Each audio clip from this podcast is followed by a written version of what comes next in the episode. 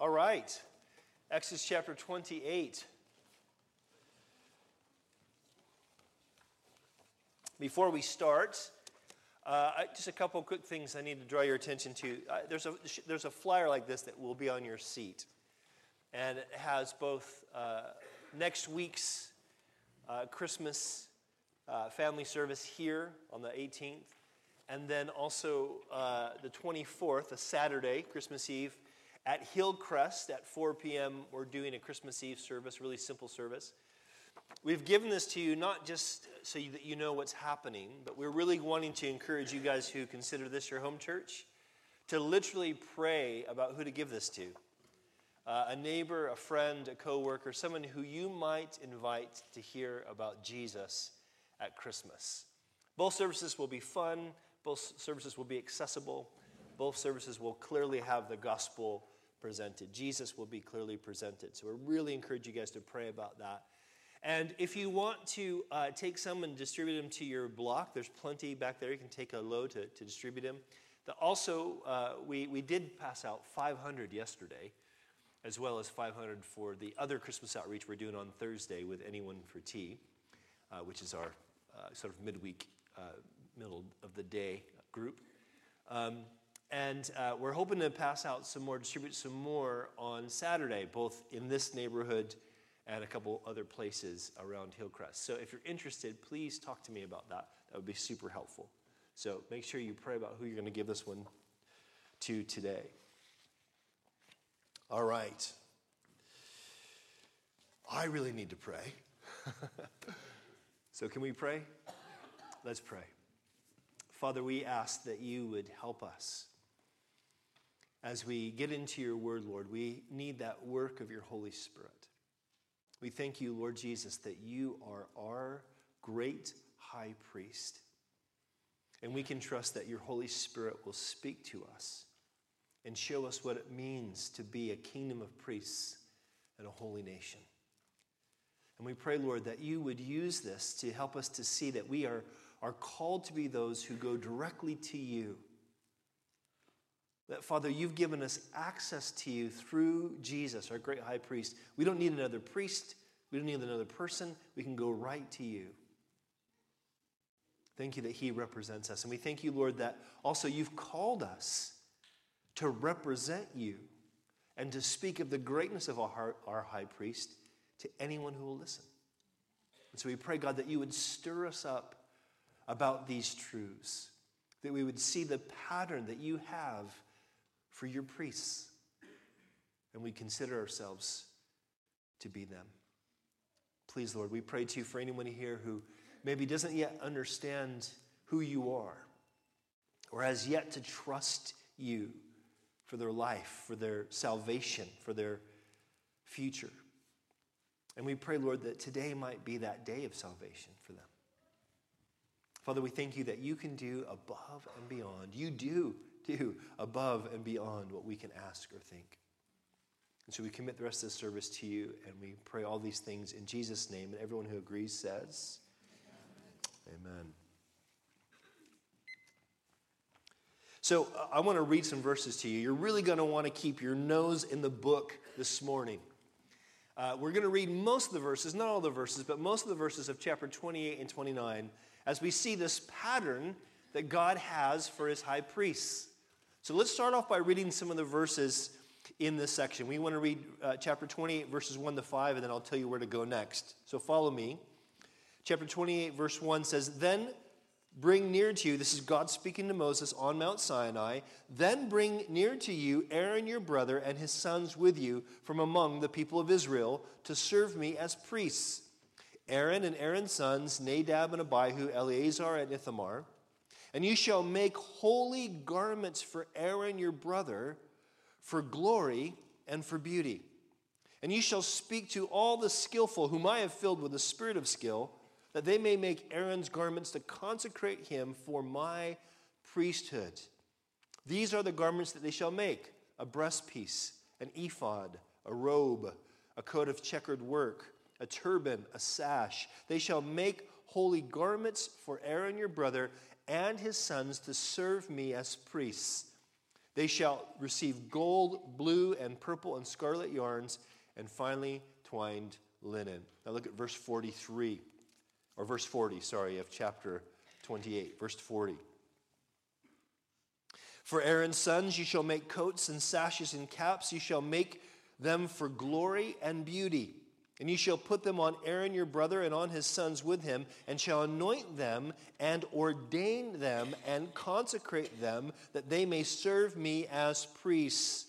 You shall make for them linen undergarments to cover their naked flesh. They shall reach from the hips to the thighs, and they shall be on Aaron and on his sons when they go into the tent of meeting, and when they come near the altar to minister in the holy place, lest they bear guilt and die. This is a statute forever for him and his offspring after him. Now look at chapter 29, verse 29. The holy garments of Aaron shall be for his sons after him. They shall be anointed in them and ordained in them. The son who succeeds him as a priest, who comes into the tent of meeting to minister in the holy place, shall wear them seven days. Now, people are often identified by their clothes. It's true, isn't it? That we identify people by their clothes. You see a guy wearing a dog collar, you know what he is? He's a vicar. You see someone wearing that kind of strange shaped hat, you know, kind of a roundish hat, and he's wearing a dark uniform, and he's got this big stick on the side. What is he? He's a policeman. You see someone who wears a certain color uh, uniform, and it has it says Norfolk Fire Service. Doesn't take a brain surgeon. Was he? A fireman. The reality is, our clothes, our clothing identify us. And what's interesting here, right off the bat, in the first part of the description, when God says to Moses, Moses, here's the garments I want you to have made for my priests, he calls him to use the same materials that he used to build the tabernacle. And we saw last week, right? In fact, there should be a diagram to remind you of what the tabernacle is like, a very crude diagram, but a diagram nonetheless. And the outside rectangle and then the inside rectangle. That's the outside courtyard, the inside courtyard. And if you remember from last week, these were both made of woven material, tall curtains with the same kind of uh, materials that are being now described here about the priest's clothing. And it's as if God says, uh, Moses, I want to make sure that the priests are walking, talking tabernacles, places where God is dwelling. And he calls them to this because he wants the priest to do something. He wants the priest to represent the fact that he, God, dwells with his people.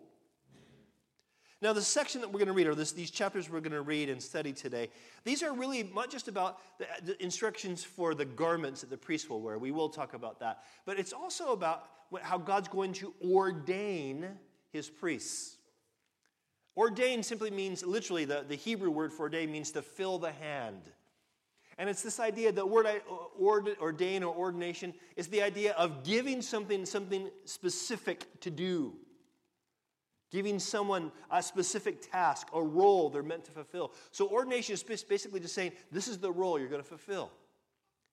And it's important as we look at this as well that we think of two things. Number one, we need to remember that Aaron and his sons were no better than any of us. In fact, we'll see later on in Exodus, they were pretty dodgy. But we'll also see this, listen, that th- there's a New Testament parallel. Of course, this is the Old Testament Exodus, right? But there's a New Testament parallel in us as God's people. Listen to this.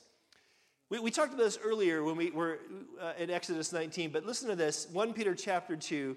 Peter writes, You yourselves, like living stones, are being built up as a spiritual house to be a holy priesthood. Notice to offer sacrifices acceptable to God through Jesus Christ. You are a chosen race, a royal priesthood, a holy nation, a people for his own possession, that you may proclaim the excellencies of him who called you out of darkness into his marvelous light. So there's a reality when we look at these, even the garments of the high priest and the ordination of the priest to do the ministry that God's called them to do in the tabernacle, there's an, an understanding that in the New Testament, these things apply to all Jesus followers. We need to think about this. Because I think, I hope you, you, you notice there in 1 Peter how, how there's kind of this twofold thing that as, as a holy priesthood or a royal priesthood, as a holy priesthood, we're able to kind of represent, be representing, represented directly to God. We can go right to God with our sacrifices, something only the priest could do before. So we have direct access to God. But also, do you notice in, in, in the other section that we are also called to proclaim the excellencies of Him? That means we represent God to others, to the world around us. And we're going to see this in the high priest clothing. But I hope that we see that this is what God's called us to. He's called us to both the privilege of His presence and the responsibility of making Him known. This is the pattern for His priesthood. So let's pick it up in verse 6. And we're going to look at three main things in, in chapters 28 and 29 uh, that we can learn about priestly ministry, that all of us as Jesus followers can learn. The first is this we see the high priest being robed to be God's representative. And the descriptions of the, of the garments here are really for the high priest more than anything. Verse 6, here's what it says.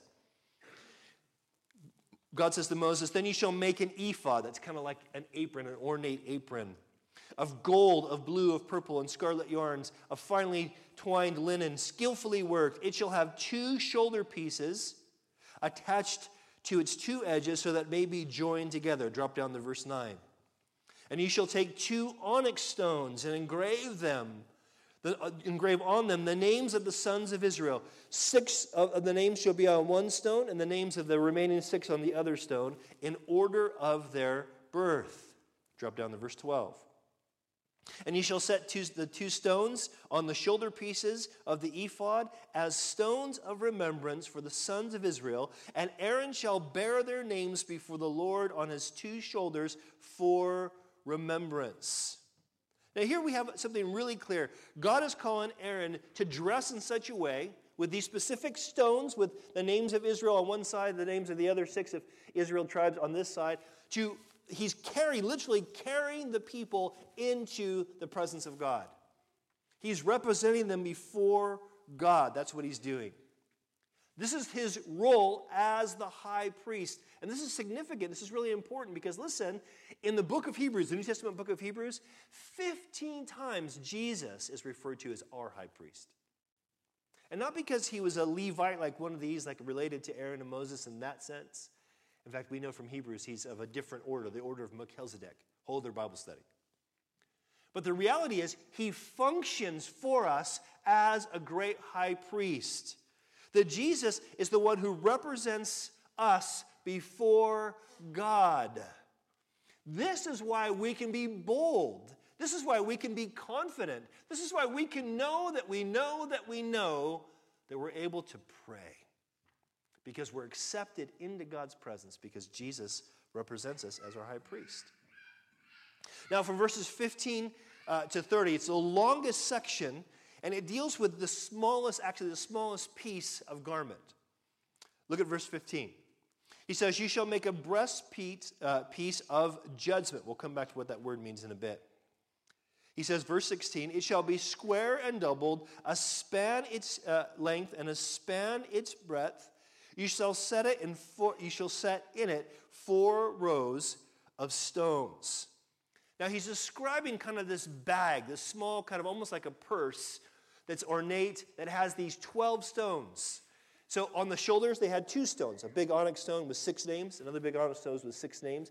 Here on this bag, this ornate bag, there's 12 stones, and on each of these 12 stones, we're going to see are the names of each one of the individual tribes. Drop down to verse 21. There shall be 12 stones with their names according to the names of the sons of Israel. Now, there's a reason for this. And the reason is found out as we drop down to verse 29. Why has God taken so much time to describe? In fact, if you want to read this on your own time, you'll see that, it gives really detailed description, uh, descriptions of how this thing's meant to be made. And it's meant to be made in such a way that it, it sits securely on the chest of Aaron, like it can't bounce around. It sits there really tight and securely. That's the description. But look at verse 29. So Aaron, no, I'm sorry, so Aaron shall bear the names of the sons of Israel and the breastpiece of judgment on his heart. And when he goes into the holy place to bring them to regular remembrance before the Lord, and in the breastpiece of judgment you shall put the Urim and the Thummim, and they shall be on Aaron's heart when he goes in before the Lord. Thus Aaron shall bear the judgment of the people of Israel on his heart before the Lord regularly. Now, I'm reading, of course, from the English Standard Version of the Bible. I don't know if anybody has an NIV, but if you have an NIV with you, you know it says something different. It says something more along the lines of that these things are the means of making decisions. So these two things, this Urim and, and Thummim, we don't really know exactly what they are, but we do know by the way that these words or these things are described in their use in other places of Scripture that they were somehow used for making decisions. And so you have this sense where, where the, the, the high priest Aaron, when he goes before God, he has sort of strapped against his chest with these valuable stones, these precious stones, the name of every single tribe of Israel. And, and, just underneath that, inside the pocket, are these two other probably stones that are used to, to discern what God's will is for his people. In other words, Aaron isn't just to represent the people before God, he's to represent God and God's will before the people. This is what God wants for you. Now, this is important. It's important because, as we've already said, we have this both privilege and responsibility of both being able to go directly to God because of Jesus as our high priest, but also we have a, a responsibility to share Jesus as the good high priest, to make him known. But this, listen, this is where really, uh, at least in this section describing the garments, this is where the sort of analogy for us kind of ends. Because look what happens in verse 31. In verse 31, here's what he describes. God describes to Moses, You shall make the robe of the ephod of all blue. Blue, by the way, is the color of heaven. There's something divine about this robe. It shall be have an opening for the head in the middle of it with a woven binding around the opening like the opening of a garment so that it may not tear. And on its hem you shall make pomegranates of blue and purple and scarlet yarns around its hem with, with bells of gold between them. A golden bell and a pomegranate, a golden bell and a pomegranate around the hem of the robe. And it shall be on, uh, on Aaron when he ministers, and its sound shall be when he goes into the holy place before the Lord, and when he comes out, so that he does not die. Now, there's a Jewish tradition that says that they would actually tie a rope to the ankle of the high priest. So when he'd go in there, they'd, they'd hear the jingling of him you know, doing what he needed to do, especially on the one day of a year, the Day of Atonement, where he applied the blood of, of the lamb onto the, the holiest of holies, onto the mercy seat, if we talked about that last year. And that basically they had that rope because if they stopped hearing the jingling of the bells, they needed to drag the guy out because he was dead. No one wants that job, do they? But the purpose is more than that. The idea here with these precious bells or these, uh, these, these sounding bells and these pomegranates is he's also, of course, representing something about God's people. This become more clear when we get to verse 36. God says, You shall make a plate of pure gold and engrave on it, like the engraving of a signet, holy to the Lord. That's what's engraved on this plate. And you shall fasten it to the turban by a cord of blue, and it shall be on the front of the turban.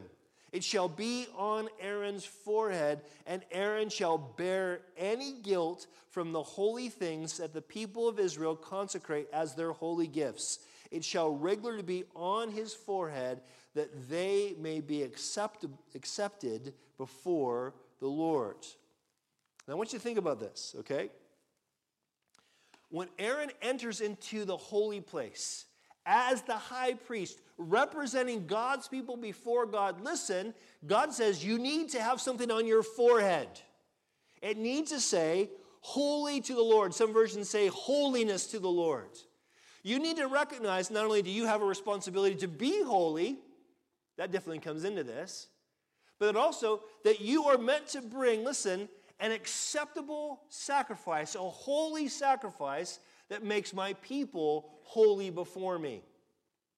So Aaron's meant to represent, listen, he's meant to represent the sacrifice that is meant to make them holy. But also, listen, when it talks about the fact that he will bear the guilt of the holy things, he's also meant to represent the sinful people who are given the sacrifice. So the high priest and the high priest only, listen, represents both the sinner and the sacrifice. See, none of us can do this. None of us can do this.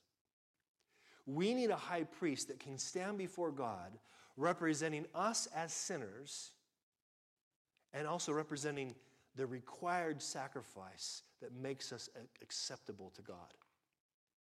There's only one who can do this. There's only one who's done it. His name is Jesus. Listen. Paul writes this in 2 Corinthians 5 21. He says, For our sake, God made Christ to be sin who knew no sin, so that in him we might become the righteousness of God. Christ never sinned. Jesus never ever sinned, not in thought or word or deed. Never. He always loved God perfectly. He always loved others perfectly. He did exactly what God called him to do at all times. And yet, God took all the sinfulness of humanity and placed it on his shoulders. He represents sinful humanity, not because he sinned, but because he's fully and totally human. But also, Peter writes this in 1 Peter chapter 3, and reading from the New Living Translation. He says, Christ suffered for our sins once for all time. He never sinned, but he died for sinners to bring you safely home to God. He suffered physical death, but he was raised to life in the Spirit. God, Christ brings us to God. Listen, this is really important. Because when we're talking about the high priest, when we're talking about this, this first point of, of the high priest was to be robed as God's representative, it's important that we recognize that we are only a royal priesthood because Jesus is our great high priest.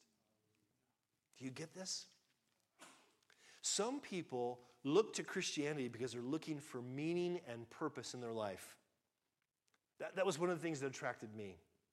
Life to me seemed futile. What's the point? And, and the gospel, Jesus, who he is, what Christianity presents, gave me meaning. But listen, it's only real, it only really means something if Jesus really is a great high priest. If he really died for our sins, if he really rose from the dead, if he really makes us right with God. Because if he doesn't really make us right with God, we have no confidence for eternity and we have nothing to share with others. Being a part of a church is great in the sense of community. And we hope if you're here that you feel like you're welcomed. We hope if you're still visiting, you're still investigating Christianity, that you feel like that you're wanted here, you're welcomed here. We want you to belong here. We hope you feel that. But we also hope you recognize that your belonging comes from first belonging to Jesus. You can only get to God through the great high priest. You can only join us in the mission that God has by having him as your great high priest. So, so this is the garments that we see that God tells Moses, I want these things made for my great high priest, for my high priest Aaron. And we see how these point to Jesus and how they point to what God, what he's provided for us to be involved in that ministry. But we get to chapter 29, and, and this is where it gets a little bit, it gets really challenging. Because here we get to the place where God is calling Aaron and his sons to be consecrated, that is, set apart for a purpose. Sanctified means to set apart, being set apart by God for God. Consecrated is more what you're set apart for. You're set apart for God, but also for the specific purpose, okay? And we see that they're being set apart through these necessary sacrifices. That God's telling Moses, these things have to be in place if you're going to actually be my priests. These things have to be in place if you're going to be my priest. Look at verse 1 of chapter 9. Now, this is what you shall do to them to consecrate them, God says to Moses, that they may serve me as priests. Take one bull of the herd and two rams, notice without blemish. That's important. We'll come back to that And an unleavened bread, unleavened cakes made with oil, unleavened wafers smeared with oil, you shall make them of fine wheat flour. You shall put them in one basket and bring them in the basket. You shall bring the bull and the two rams. You shall bring Aaron and his sons to the entrance of the tent of meeting and wash them with water. Then you shall take the garments and put on Aaron, and of course, put on his sons. Now, here's the thing you need to recognize. That, that, that, these guys being called, Aaron and his sons being called the specific Old Testament priesthood, that before they could move forward and actually operate in this, before they could actually do, fulfill the specific role, remember that's what ordain means, to fulfill, to fill the hand, to do the role that God's given you to do. Before they can do the role that God gives them to do, they must be washed. Now, I don't think this was them being naked in front of everybody. They were probably wearing the holy underwear that we said we saw described earlier on. But this is them in a place publicly where they are exposed and they're washed so they can be clothed. This is really important. We have nothing to offer people unless we've been cleansed. The priests needed to be washed with water. But also, with these bull, the bull and these rams, these ordination sacrifices, we'll see, there's, there's, there's, there's wrapped up in these three sacrifices, listen, that need to be rightly understood, and more importantly, they need to be rightly applied. Look at verse 10. God says to Moses, You shall bring the bull before the tent of meeting. Aaron and his sons shall, notice, lay their hands on the head of the bull. Now we're going to see them do this as well with the rams. So they bring these animals. Their animals are still alive at this point, and Aaron and their sons have to, they're probably being held by several guys, especially the bull, and, and they have to put their hands on the bull, on the animal. And they're putting their hands on the animal as a way to kind of transfer. It's like they're recognizing, I recognize this animal, first and foremost, is without blemish. It's a perfect sacrifice. But also, I'm recognizing that my sinfulness, my falling short, my lack is being put onto this animal. It now represents what needs to happen.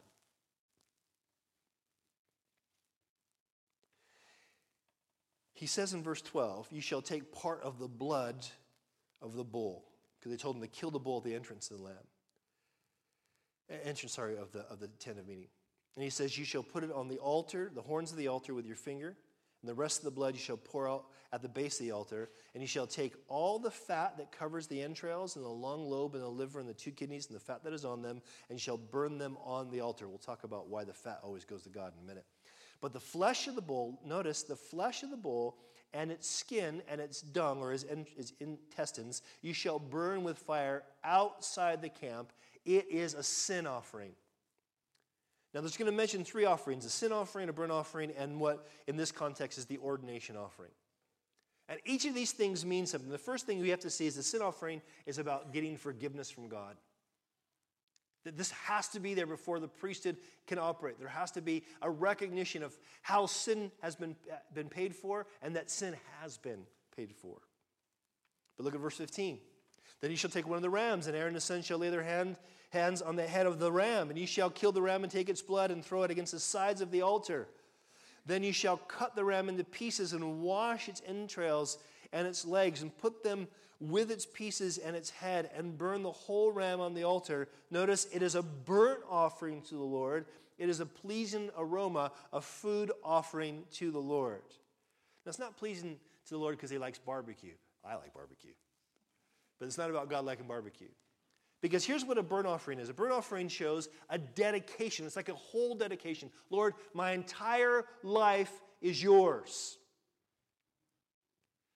It starts with the first sacrifice. My sin has been, you've dealt with my sin through the bull you provided, the perfect, perfect sacrifice you provided. Now, Lord, I, this other sacrifice also, I want to recognize my whole life is yours.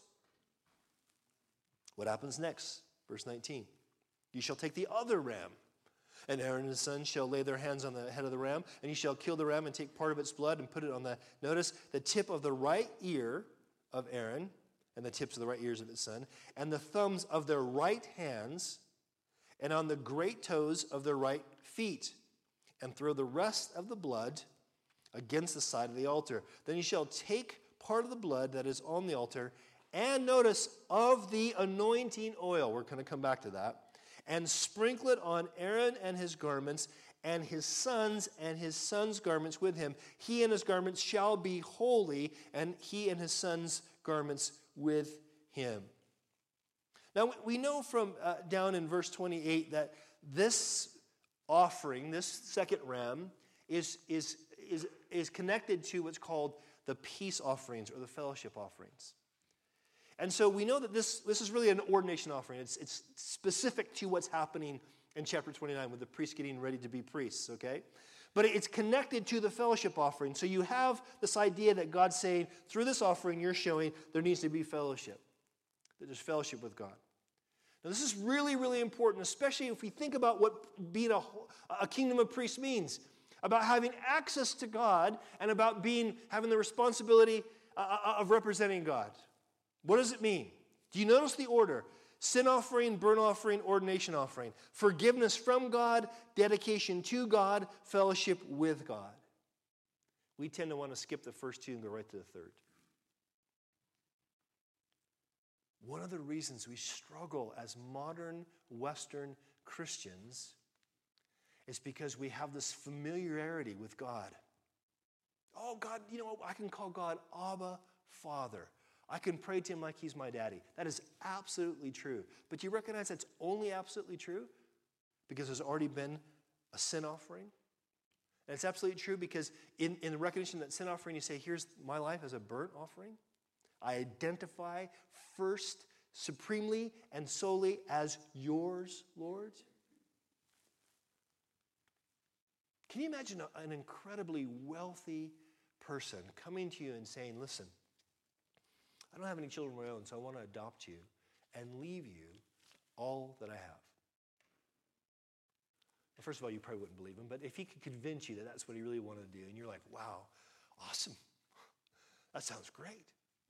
And so then, this, this, this, person proves to you who he is and, and, and, and, and the, or she is and has the wealth that they have and, and why legally it's going to be your, yours on their passing and you're going to have this thing and they give you the paperwork, and you go, awesome, see you later.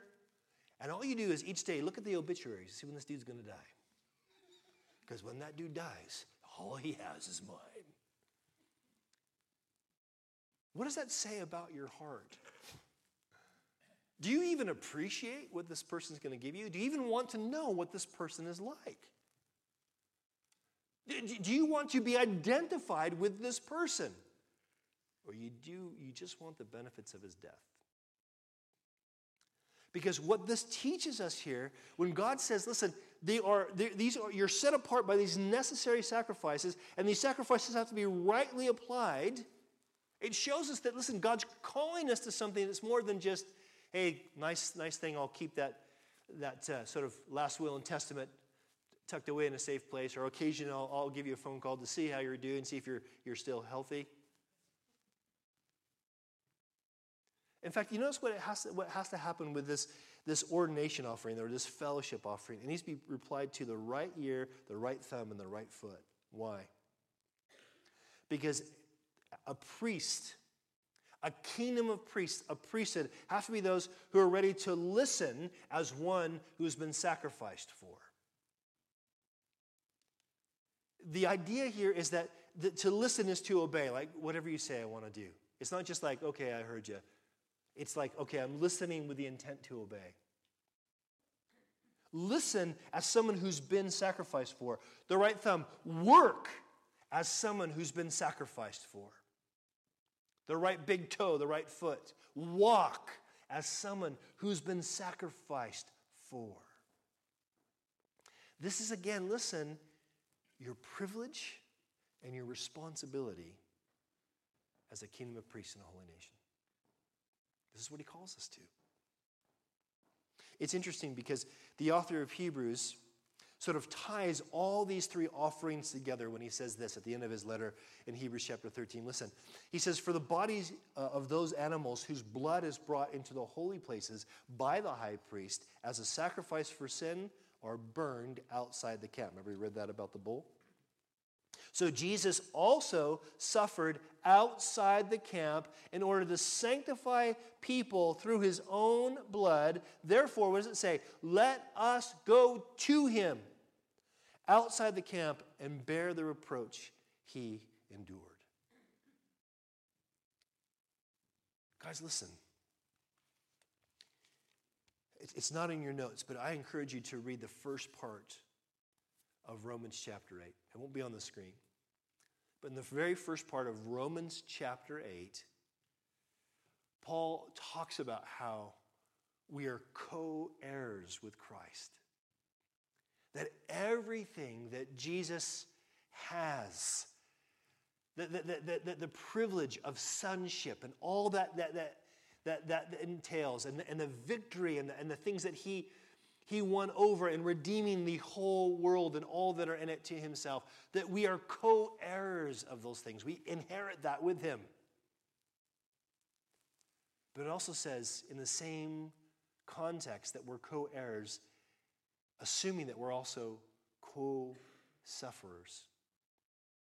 That we're those who are saying, God, it's a privilege to know you. And so I'm going to, to do the hard work of drawing close to you. And it's hard work, isn't it? It's not hard work because it's not a, a, privilege and it's not a, a beautiful thing to do. It's hard work because we're sinful still. And we're slow to believe the gospel still. And so, though the, the, the, scripture tells us, Hebrews tells us, to come boldly into the throne of grace, we kind of tiptoe in and ah, I feel guilty and oh, it's been a while since I've prayed and I don't know. And we actually act as if the sin offering hasn't been done. But here's the deal we suffer when we push through that and say, God, you're worthy that I labor to know you. That, as the Puritans used to say in the 16th century, pray until you pray. You're worthy of that because I have, you've been given me this great privilege that I get to seek you and know you. But also, listen, there's this great responsibility that we have to be those who are willing to suffer ridicule and mockery. That we are willing to sacrifice. Why? Because we have the responsibility to make this high priest known as a kingdom of priests and a holy nation. And we're willing to do that. See, this also connects to what we're going to do a little bit in a few minutes. We're going to go to the Lord's table. And we're going to remember what Jesus has done to be our sin offering and our burnt offering and our fellowship offering. All that those offerings provided for those in the Old Testament, we are provided eternally through Jesus' sacrifice. But here's the thing we need to recognize, okay? The, going to the Lord's table, remembering the Lord through communion, through the crushed grape and the unleavened bread, that that is about rightly applying the sacrifice of Jesus in grateful remembrance. See, when we go to the, the Lord's table, and again, if you're, if you're new to Christianity and you're still not really sure why you guys drink this bit of juice and eat this bit of cracker, that's cool. I, I, it does seem weird. I admit that. But it represents fellowship or a meal shared with Jesus that He's provided for. Listen, and we're meant to recognize all that He's provided, that our sins have been dealt with. That where we've fallen short to give God all our life, Christ already has. And where we don't draw near to God as we ought to, Christ already has. And remember, Lord, you've already done what we have failed to do, and what you've done is enough so that we can now begin to do it afresh.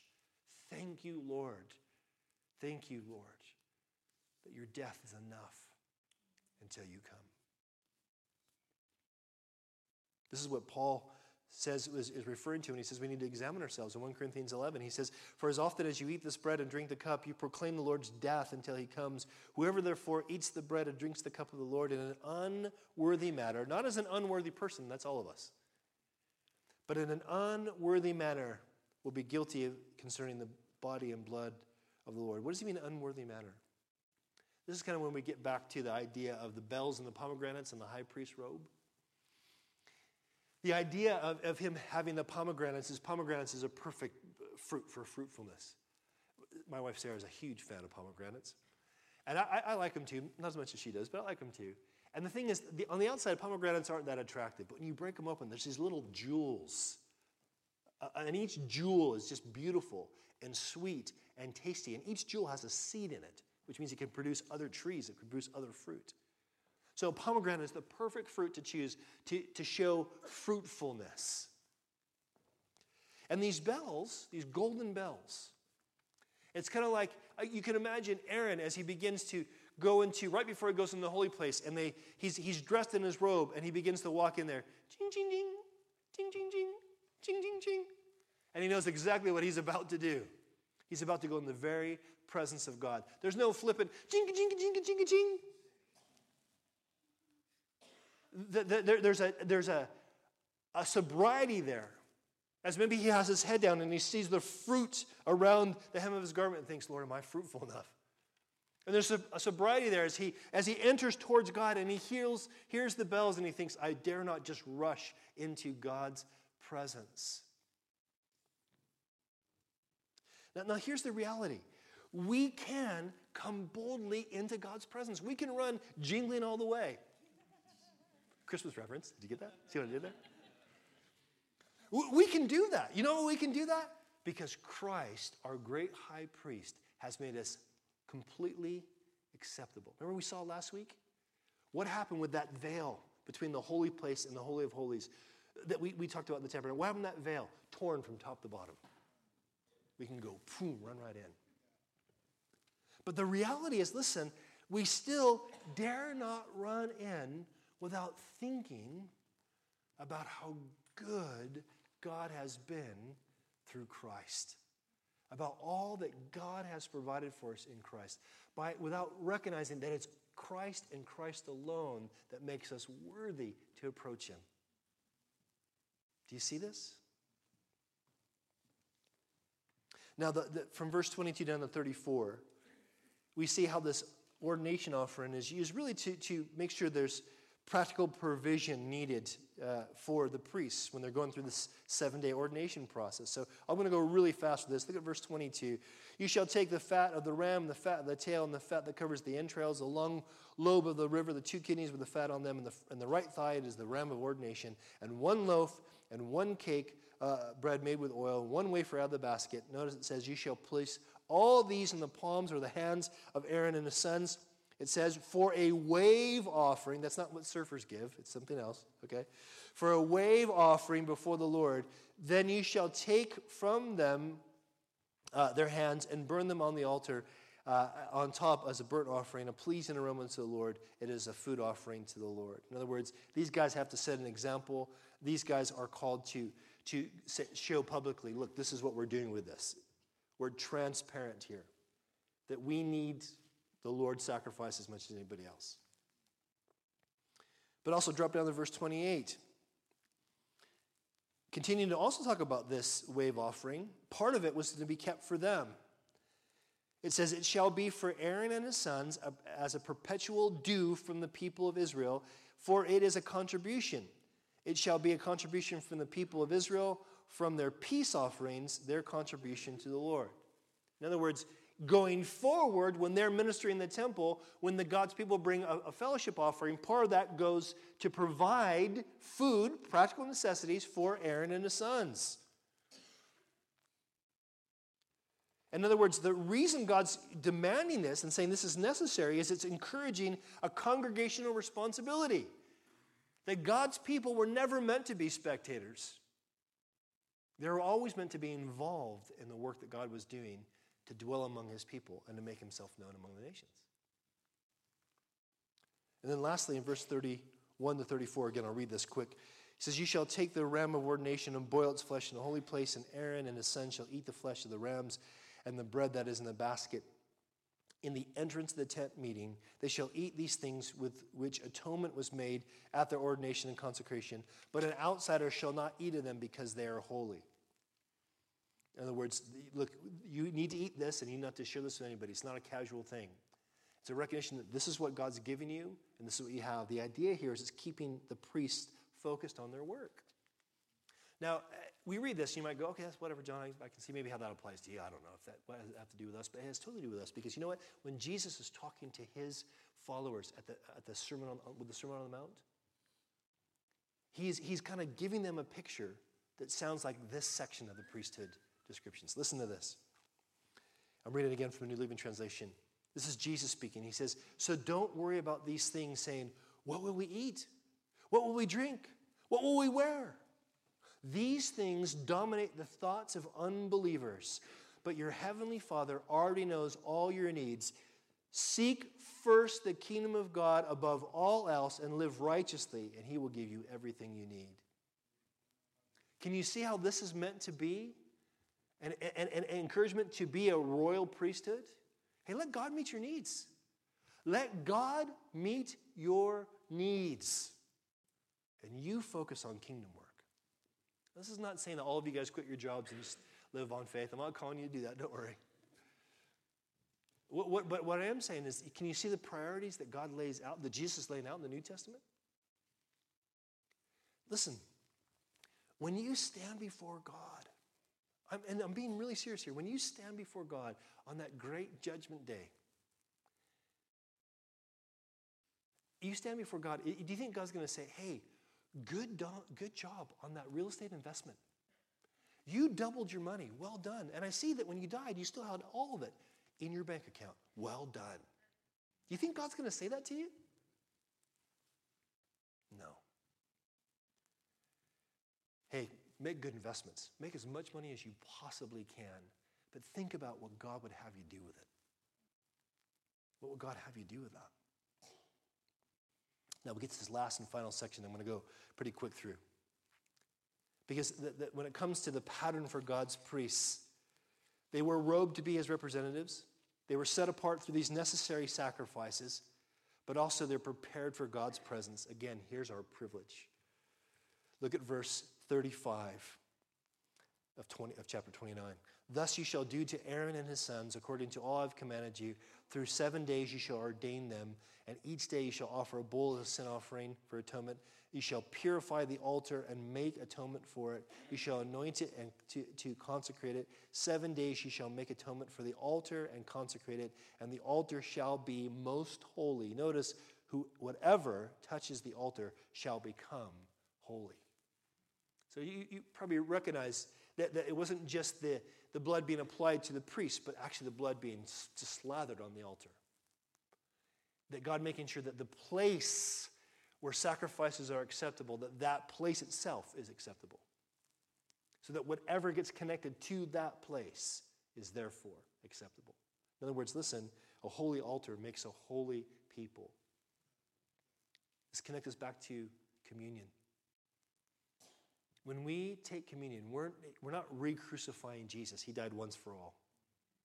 When we take communion, we're recognizing that is the holy altar. That God took the most unholy form of execution and crucifixion and He redeemed it to save the whole world. And He uses it to call us to follow after Jesus, to pick up our cross and follow after Him. It's His cross that provides our cross. It's His holy altar that makes us holy, set apart from Him, that gives us the privilege of being His. But look at verse 38. God says, Now this is what you shall offer on the altar two lambs a year old, day by day, regularly. Drop down to verse 42.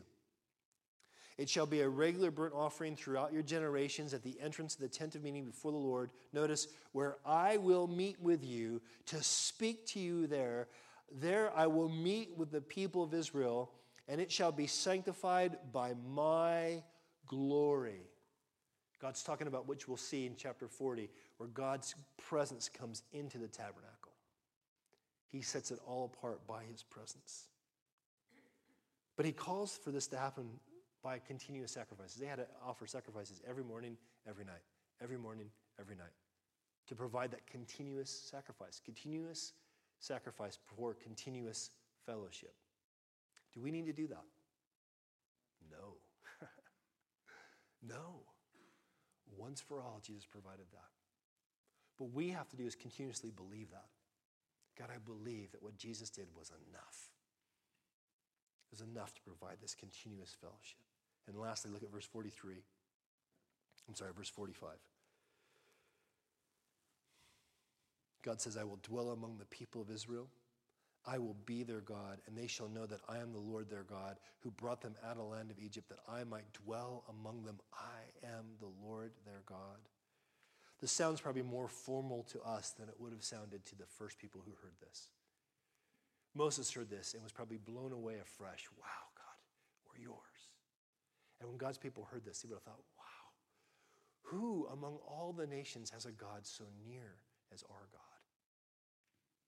They would have blown away with this. You see, here's what God's saying basically saying, My abiding presence is communicating my abiding love.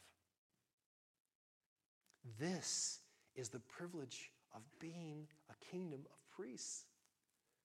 You get to be where only Aaron got to go once a year. You get to be, if your faith is in Jesus, you get to be where Jesus has only been for eternity past. You can go there anytime you're willing.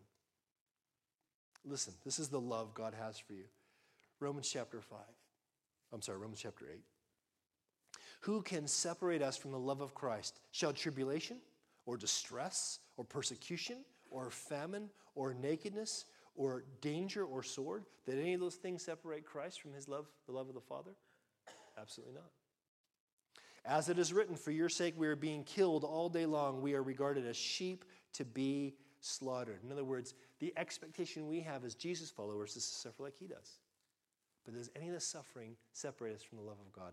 Absolutely not. Listen, he says, No. And all these things we are more than conquerors through him who loved us. For I am sure that neither death, nor life, nor angels, nor rulers, nor things present, nor things to come, nor powers, nor height, uh, nor depth, nor any else, nor anything else in all creation will be able to separate us from the love of God in Christ Jesus our Lord.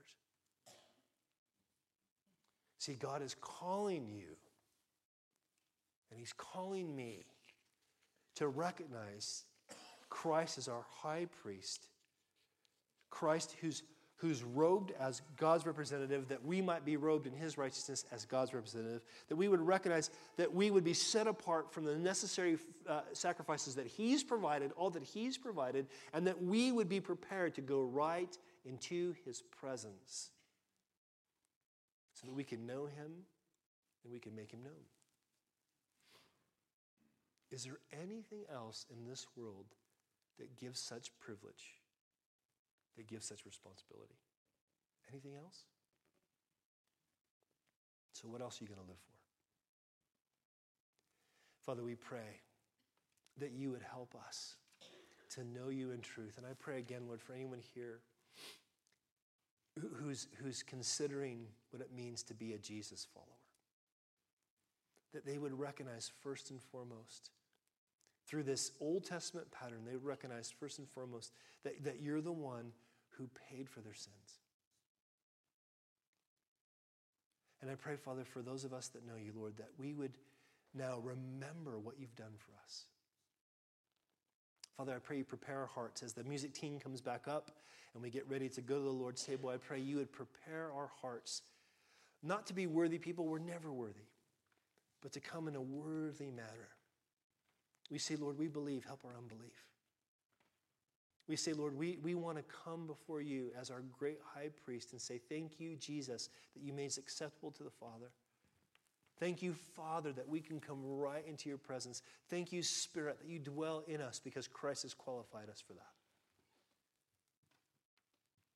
Be pleased by this, Lord, we pray. In Jesus' name.